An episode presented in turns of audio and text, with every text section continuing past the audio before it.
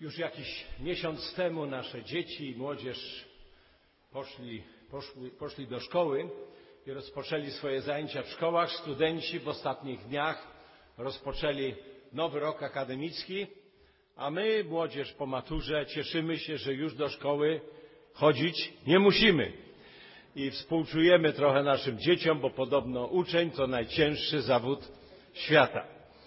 E, chyba, że nauczyciele jeszcze mogą powiedzieć, że są jeszcze bardziej obciążeni. My cieszymy się, że nie musimy chodzić do szkoły, ale w sensie duchowym jest zupełnie inaczej. Jako ludzie wierzący jesteśmy przecież uczniami Pana Jezusa Chrystusa i powinniśmy nimi pozostać aż do końca naszego, naszego życia. Dlatego temat dzisiejszego kazania jest zachętą do, dla nas wszystkich, a ten temat brzmi, czy tytuł brzmi tak, bądź prawdziwym uczniem Pana Jezusa Chrystusa. Bycie uczniem Jezusa, bracia i siostry, drodzy przyjaciele i goście, to kwestia naszego świadomego wyboru. To jest kwestia decyzji serca. To konsekwencja naszego nawrócenia i rozpoczęcia nowego życia z Jezusem. To nasza odpowiedź na powołanie Jezusa, który kiedy zbawił nas powiedział pójdź za mną. A co to znaczy pójdź za mną? To znaczy naśladuj mnie najwierniej, jak tylko będzie to możliwe, jak tylko się da. Jest to zadanie na całe życie. Nie możemy powiedzieć, że po kilku latach już nauczyłem się, czy nauczyłam się naśladować Pana i już to robię w sposób perfekcyjny. To jest zadanie na całe życie być uczniem i naśladowcą Pana Jezusa Chrystusa. Pytanie chcę postawić na początku. Po czym możemy poznać, że ktoś jest prawdziwym uczniem Pana? Po czym możemy poznać? Dziś skorzystam z kilku fragmentów z Ewangelii Jana, które odpowiedzą nam na, ten, na, na to pytanie. Po czym poznać prawdziwego ucznia Pana Jezusa Chrystusa? Może zacznę od Ewangelii Jana z rozdziału y, ósmego, gdzie czytamy w tej Ewangelii słowa następujące w dwunastym wersecie. Ewangelia Jana, rozdział ósmy, werset dwunasty.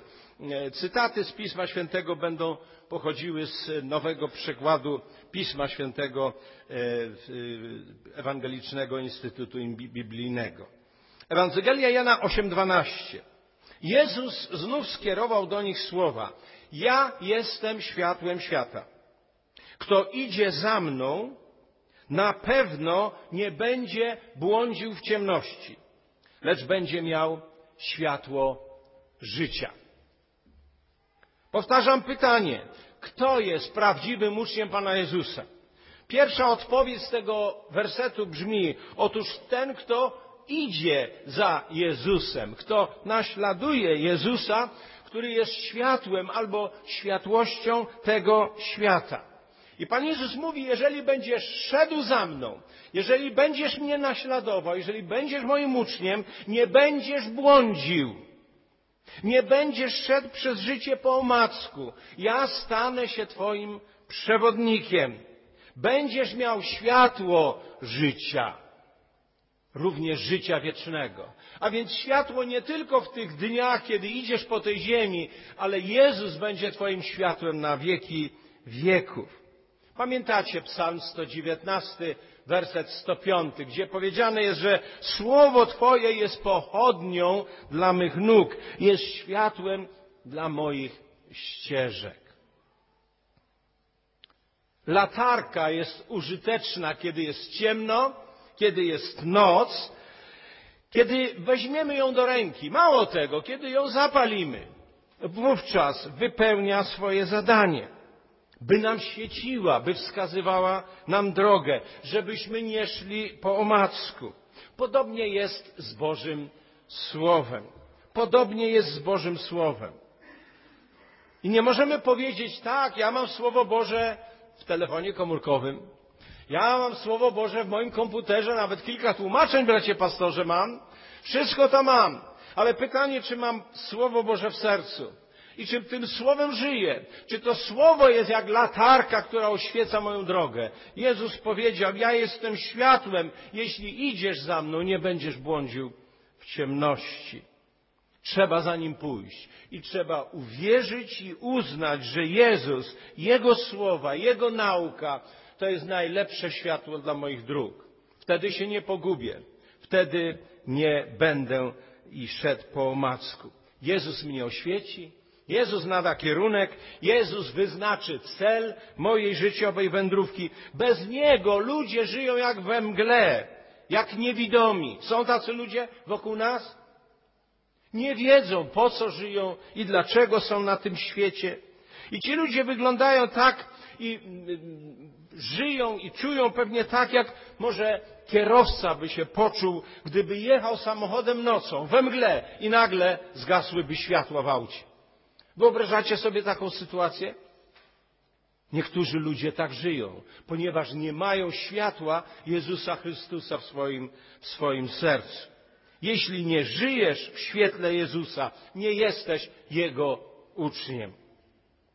W tym samym ósmym rozdziale Ewangelii Jana, werset 30 i 32, Jezus już wprost y, mówi o tym, po czym poznać prawdziwego ucznia Jezusa Chrystusa. Gdy to mówił, Jezus wielu w Niego uwierzyło. I właśnie do tych Żydów, którzy uwierzyli, Jezus powiedział, jeśli wytrwacie w moim słowie, to istotnie jesteście moimi uczniami. I poznacie prawdę, a prawda was wyzwoli. Kto wierzy i wytrwa w słowie Jezusa, ten jest jego uczniem. Samo uwierzenie nie wystarcza. Ciekawe jest to sformułowanie. Jezus powiedział do Żydów, którzy już w Niego uwierzyli. I powiada, to jeszcze za mało. Wy musicie nie tylko uwierzyć, ale wytrwać w moim słowie. Uczniostwo to jest praktykowanie Bożego Słowa i sobie z uporem maniaka to przypominamy i to głosimy jako pastorzy. Nie sztuka znać Słowo Boże nawet na pamięć, jeśli jego nie wprowadzasz w życie. Wczoraj zaczęliśmy rozważanie kazania na górze i Pan Jezus kończąc kazanie na górze mówi o obrazie człowieka, który słuchał Słowa Bożego i zrobi z niego dobry użytek. Mówi, taki człowiek jest podobny do kogoś, kto buduje dom na skalę. Ale jeśli nie praktykuje, jeśli nie wprowadza w czyn, jeśli Słowo Boże jest teorią, to twoja cała życiowa budowla będzie jak dom na piachu i przyjdzie burza, a szatan się o to zatroszczy, że burza przyjdzie, zwali i będzie upadek twój wielki. A więc uczniostwo to wytrwanie w Słowie Bożym, który jest podręcznikiem wiary, który jest dla mnie mapą i to pozwala mi poznawać prawdę. A więc odróżniać kłamstwo od fałszu. Kłamstwo i fałsz od prawdy. Jakież to ważne. A ta prawda zawarta w Słowie wyzwoli nas od błędnego myślenia, wyzwoli nas od grzechów, od złych przyzwyczajeń i nawyków. To słowo będzie pracować w nas i będzie nas uszlachetniać i uświęcać. Jeśli nie trwasz w słowie, jeśli nie robisz użytku z tego słowa Bożego w swoim życiu, jeżeli to jest tylko martwa teoria i litera, nie jesteś uczniem Jezusa Chrystusa. Pan Jezus mówi, wtedy będziecie uczniami moimi, jeśli wytrwacie w moim słowie. Pójdźmy do Ewangelii Jana, tym, tym razem do trzynastego rozdziału. Kolejne zdanie Pana Jezusa, właściwie dwa zdania, które mówią również coś o naszym uczniostwie, czyli naśladowaniu Jezusa. Jana trzynasty rozdział, werset trzydziesty czwarty i trzydziesty piąty. Bardzo dobrze nam znane, ale zwróćcie uwagę, tam jest coś o uczniostwie ważnego powiedziane. Daję wam nowe przykazanie, kochajcie się wzajemnie. Kochajcie jedni drugich tak jak ja was ukochałem. Po tym wszyscy poznają, żeście moimi uczniami, jeśli jedni drugich darzyć będziecie miłością. Mówimy zawsze, że miłość to znak firmowy prawdziwego chrześcijanina, dziecka Bożego. Ale Jezus mówi, potem ludzie poznają, żeście moimi uczniami, jeśli będziecie siebie kochać nawzajem, jako ludzie i kochać innych ludzi. Kto kocha innych ludzi tak jak Jezus. A czy Jezus nie kochał wszystkich ludzi?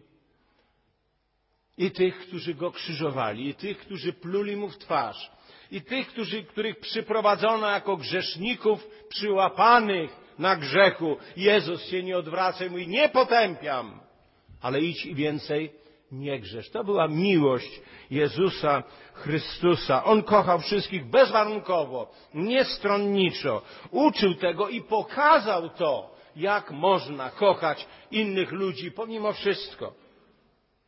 Miłość to znak firmowy ucznia Jezusa Chrystusa. Ale żeby nie być zbyt teoretycznym, ilu ludzi kochasz na tej ziemi, tak naprawdę? Ilu ludzi kochasz tak naprawdę? A ilu ludzi nienawidzisz tak naprawdę? A ilu ludzi nie znosisz i nie chcesz widzieć na oczy? Ilu jest ludzi w swoim życiu, którym nie chcesz podać ręki? A to są pytania. A Jezus mówi, po tym ludzie poznają, żeście moimi uczniami, jeśli wzajemną miłość mieć będziecie. Przede wszystkim w Kościele. Przede wszystkim wśród wierzących. Ale czy wśród wierzących nie zdarza się tak, że z tym bratem to, to tak, tak. Ja mu przebaczyłem, ale już nie chcę mieć z nim nic do czynienia. Przepraszam, to tylko taki przykład. Nic nas nie dzieli, bracie. Bywa tak? I to zawstydza nas dzisiaj, kiedy Pan Jezus mówi, po tym ludzie poznają, żeście uczniami, jeśli będziecie siebie kochać nawzajem. I to jest kolejny znak ucznia Jezusa. Piętnasty rozdział, kartka następna, właściwie strona następna w Biblii, piętnasty rozdział, znowu znany fragment, ale znowu zwróćcie uwagę, tam jest coś o uczniostwie, coś o prawdziwym uczniu Jezusa. Piętnasty rozdział od początku osiem wersetów. Ja jestem prawdziwą winoroślą, a mój ojciec jest winogrodnikiem. Usuwa każdy pęd we mnie, nie przynoszący owocu i oczyszcza każdy, który owoc przynosi, aby owocował obficiej. Wy już jesteście czyści dzięki słowu, które wam przekazałem. Przede wszystkim trwajcie we mnie, a ja w was. Podobnie jak pęd nie może przynosić owocu sam z siebie, jeśli nie tkwi winorośli, tak i wy, jeśli nie będziecie trwali we mnie. Ja jestem winoroślą, wy pędami. Kto trwa we mnie, a ja w nim, ten przynosi obfity owoc, bo beze mnie nie jesteście w stanie nic uczynić. Jeśli ktoś nie trwa we mnie, zostanie wyrzucony jak pęd i uschnie. Takie zbiera się i rzuca w ogień i płoną. Jeśli pozostaniecie we mnie i słowa moje pozostaną was, proście o cokolwiek chcecie, a stanie się wam. Przez to mój Ojciec zostanie uwielbiony, byście przynieśli obfity owoc i okazali się moimi uczniami. Znamy ten fragment doskonale. Jezus tu mówi jednak, że kto trwa we mnie i przynosi owoc dla chwały Boga, ten jest moim uczniem. Jezus tu pokazuje trzy obrazy. Możesz być takim uschłym pędem, gałązką, która w ogóle uschła, którą trzeba odłamać i wrzucić w ogień, ale możesz być taką gałązką, która ma piękne liście, żywą, tylko że tam nie ma żadnego owocu. A więc niby żyjesz, ale nie przynosisz żadnej korzyści Panu Bogu. I co robi winogrodnik z takimi gałązkami? Odcina je, bo one są bezużyteczne. Winogrodnik chce owocu. I powiada, jeśli przynosisz owoc, to znaczy, że jesteś uczniem Pana Jezusa. Jak nic nie przynosisz Bogu, żadnej korzyści, nie jesteś uczniem Jezusa Chrystusa. I jeszcze z Łukasza, bo trudno pominąć w tym kontekście kiedy mówimy o tym, po czym poznać prawdziwego ucznia, Ewangelia Łukasza, 14 rozdział. A więc musimy się cofnąć do poprzedniej Ewangelii, do rozdziału 14, do tego bardzo ważnego fragmentu, 25 do 27 wersetu. I potem werset 33. Łukasza, rozdział 14, werset 25. Gdy szły za nim wielkie tłumy, obrócił się Jezus i skierował do nich te słowa. Jeśli kto przychodzi do mnie, a nie ceni mnie bardziej niż swojego ojca i matkę, żonę i dzieci, braci i siostry, a także bardziej niż swoją duszę, nie może być moim uczniem. Kto idzie za mną, a nie dźwiga swojego krzyża, nie może być moim uczniem. I 33 werset. Tak więc nikt z was, kto nie zostawia wszystkiego, co do niego należy, nie może być moim uczniem. Schody coraz wyższe. W tych wymaganiach, jakie stawia Jezus swoim uczniom. Kto ceni sobie Jezusa bardziej nie od wszystkich innych, ten jest uczniem Jezusa. Oczywiście my mamy cenić i kochać innych, których kochamy, szanujemy, swoich bliskich, swoje żony, swoich mężów, dzieci, wnuki, przyjaciół, braci i siostry. Wszystkich kochamy i szanujemy. Tak powiedzieliśmy wcześniej. Ale Jezus mówi, jeśli będziesz kogokolwiek szanował, cenił i kochał bardziej niż mnie, już przestajesz być moim uczniem.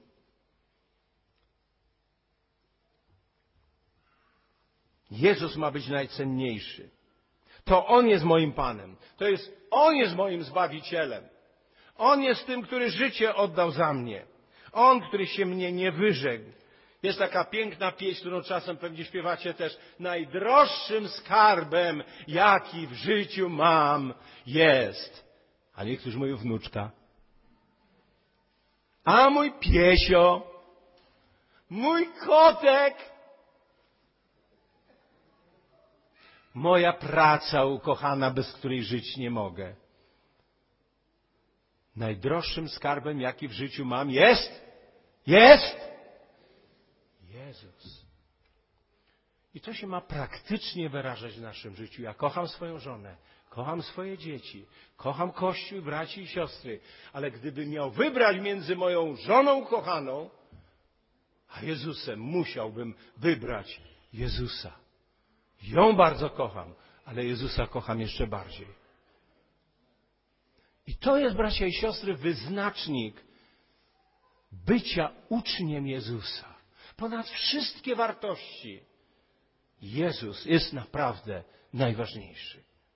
Mało tego, za Jezusa jestem gotów oddać swoje własne życie. Bo jeżeli cenisz kogoś bardziej niż Jezusa, nie jesteś Jego godzien. 27 werset kolejny mówi, słyszeliśmy wiele kazań na ten temat. Dzisiaj mówimy jakby o tych cechach ucznia, więc nie wgłębiam się w te szczegóły, ale podkreślam jeszcze, kto dźwiga swój krzyż. Cokolwiek ten krzyż znaczy i niejedno kazanie było wyjaśnieniem, egzegezą tego sformułowania Jezusa. Kto dźwiga swój krzyż i ciężar tego krzyża go nie zniechęca, ten jest uczniem Pana. Jezus też dźwigał krzyż. W sensie dosłownym i w sensie metaforycznym. Więc wiedział, co mówi. Nie zawsze i nie wszystko idzie nam jak spłatka. Czasem trzeba popłakać, czasem trzeba pogodzić się z porażką, ale chodzi o wierność Jezusowi Chrystusowi. Biorę ten krzyż i cokolwiek się w moim życiu dzieje, ja idę za Jezusem i nigdy go nie zostawię. Nigdy się nie wycofam, nie cofnę. Jeśli nie dźwigasz swojego krzyża, nie jesteś i nie możesz być uczniem Pana Jezusa Chrystusa. A Pan Jezus powiedział Mateusza w 11 rozdziale i w 30 wersecie, moje jarzmo jest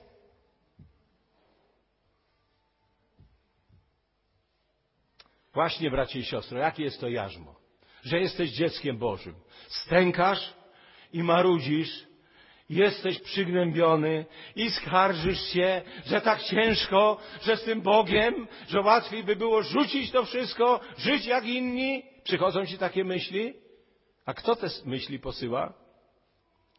A może dać sobie spokój z tym chrześcijaństwem? A może tak jak inni, jak się zdenerwuje, to dać wiązkę. Jak mnie ktoś podniesie rękę, dać mu dwa razy mocniej. Byłoby chyba lepiej wygodniej. Emocjonalnie bym się wyładował, zdrowszy bym był. A Jezus mówi, moje brzemię jest lekkie. Moje brzemię jest wygodne w nowym przekładzie. Lekkie. Lekkie dla kogoś, kto kocha Jezusa. Bo Jezus pomoże mu nieść ten ciężar. Będą ciężary. Jezus nie oszukiwał swoich naśladowców. Jak pójdziesz za mną, nie prześladowali ciebie. Będą prześladować. Nie myśl sobie, że będziesz miał lżej, ale będziesz szedł ze mną i możesz liczyć na moją pomoc. Bo ja poszedłem pierwszy tą drogą, a ty tylko za mną. I to jest bardzo ważne. Kto nie dźwiga krzyża, nie może być moim uczniem. Jeżeli narzekasz, jeżeli żałujesz może chwilami, że wybrałeś życie chrześcijanina, nie daj ci, Panie Boże, przestajesz być uczniem Jezusa. A jeśli nie uczeń Jezusa, to czyim, czyim uczniem się staniesz? A dopowiedzcie sobie sami. Jeszcze trzeci, w 33 wersecie. Nikt z was, kto nie zostawia wszystkiego, co do niego należy, nie może być moim uczniem.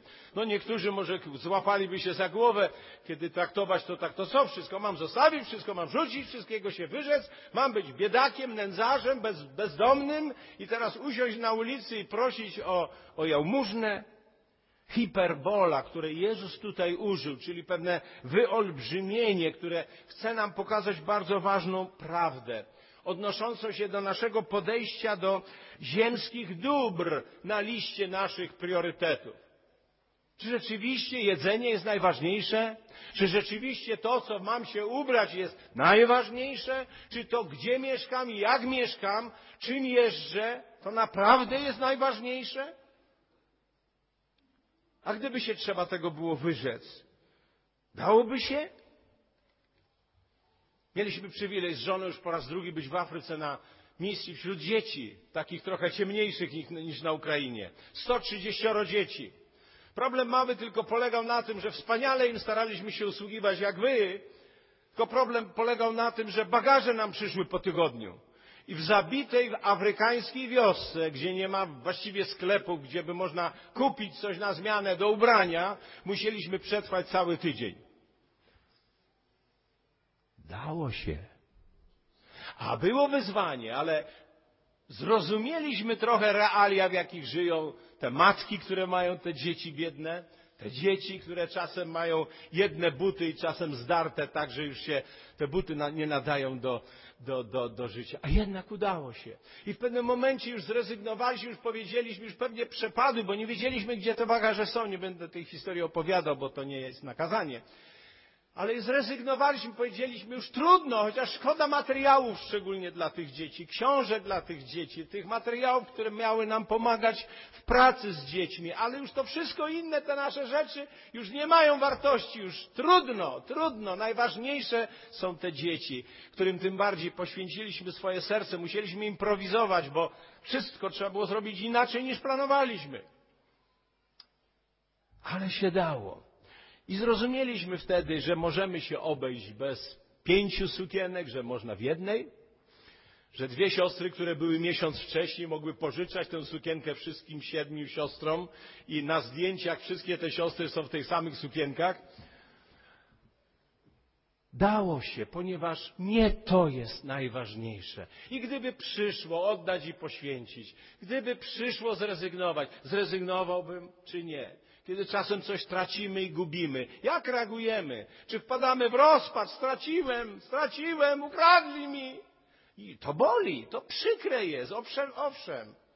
Ale pytanie, cóż to jest wobec mojego kochanego Pana, którego mam, który będzie ze mną i kiedy stracę coś, to jednak On będzie nadal ze mną.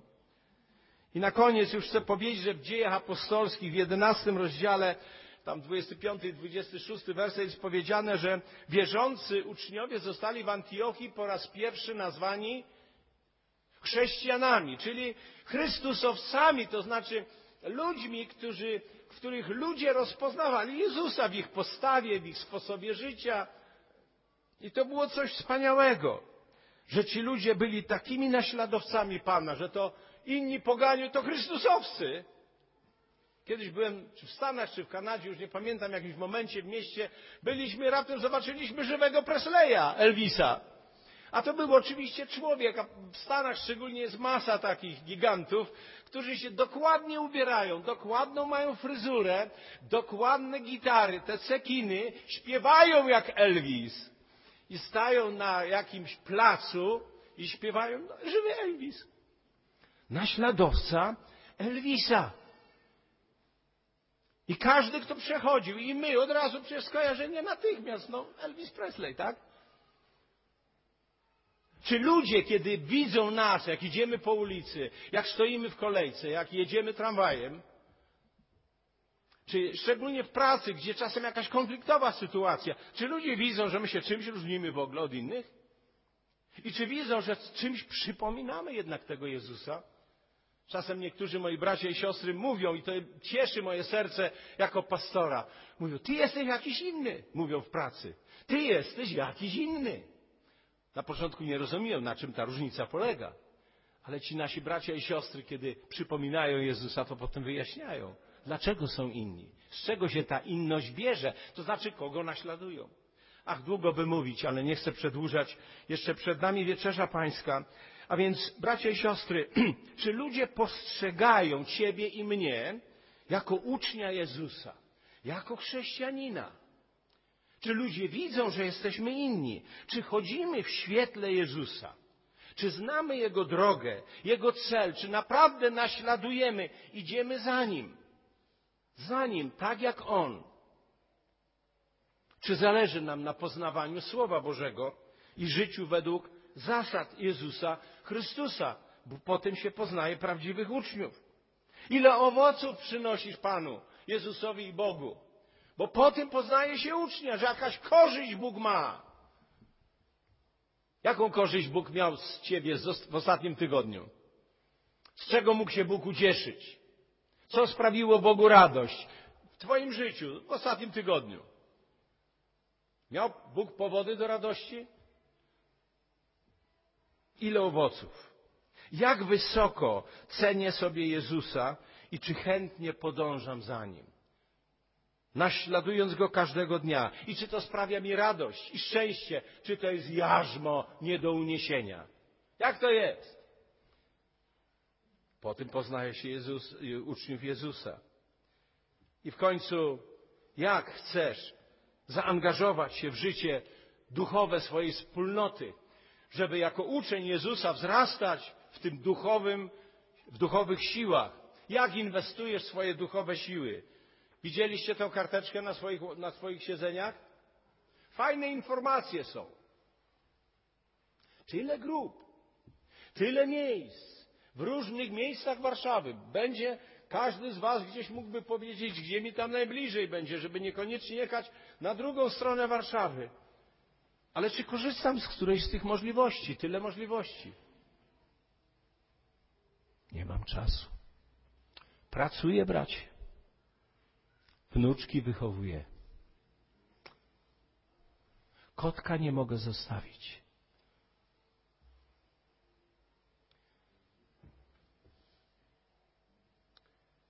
Nie bądź wagarowiczem w szkole Jezusa. Bądź prawdziwym uczniem Jezusa, najlepszego ze wszystkich nauczycieli. Amen. Brat pastor proponuje, abyśmy się pomodlili teraz.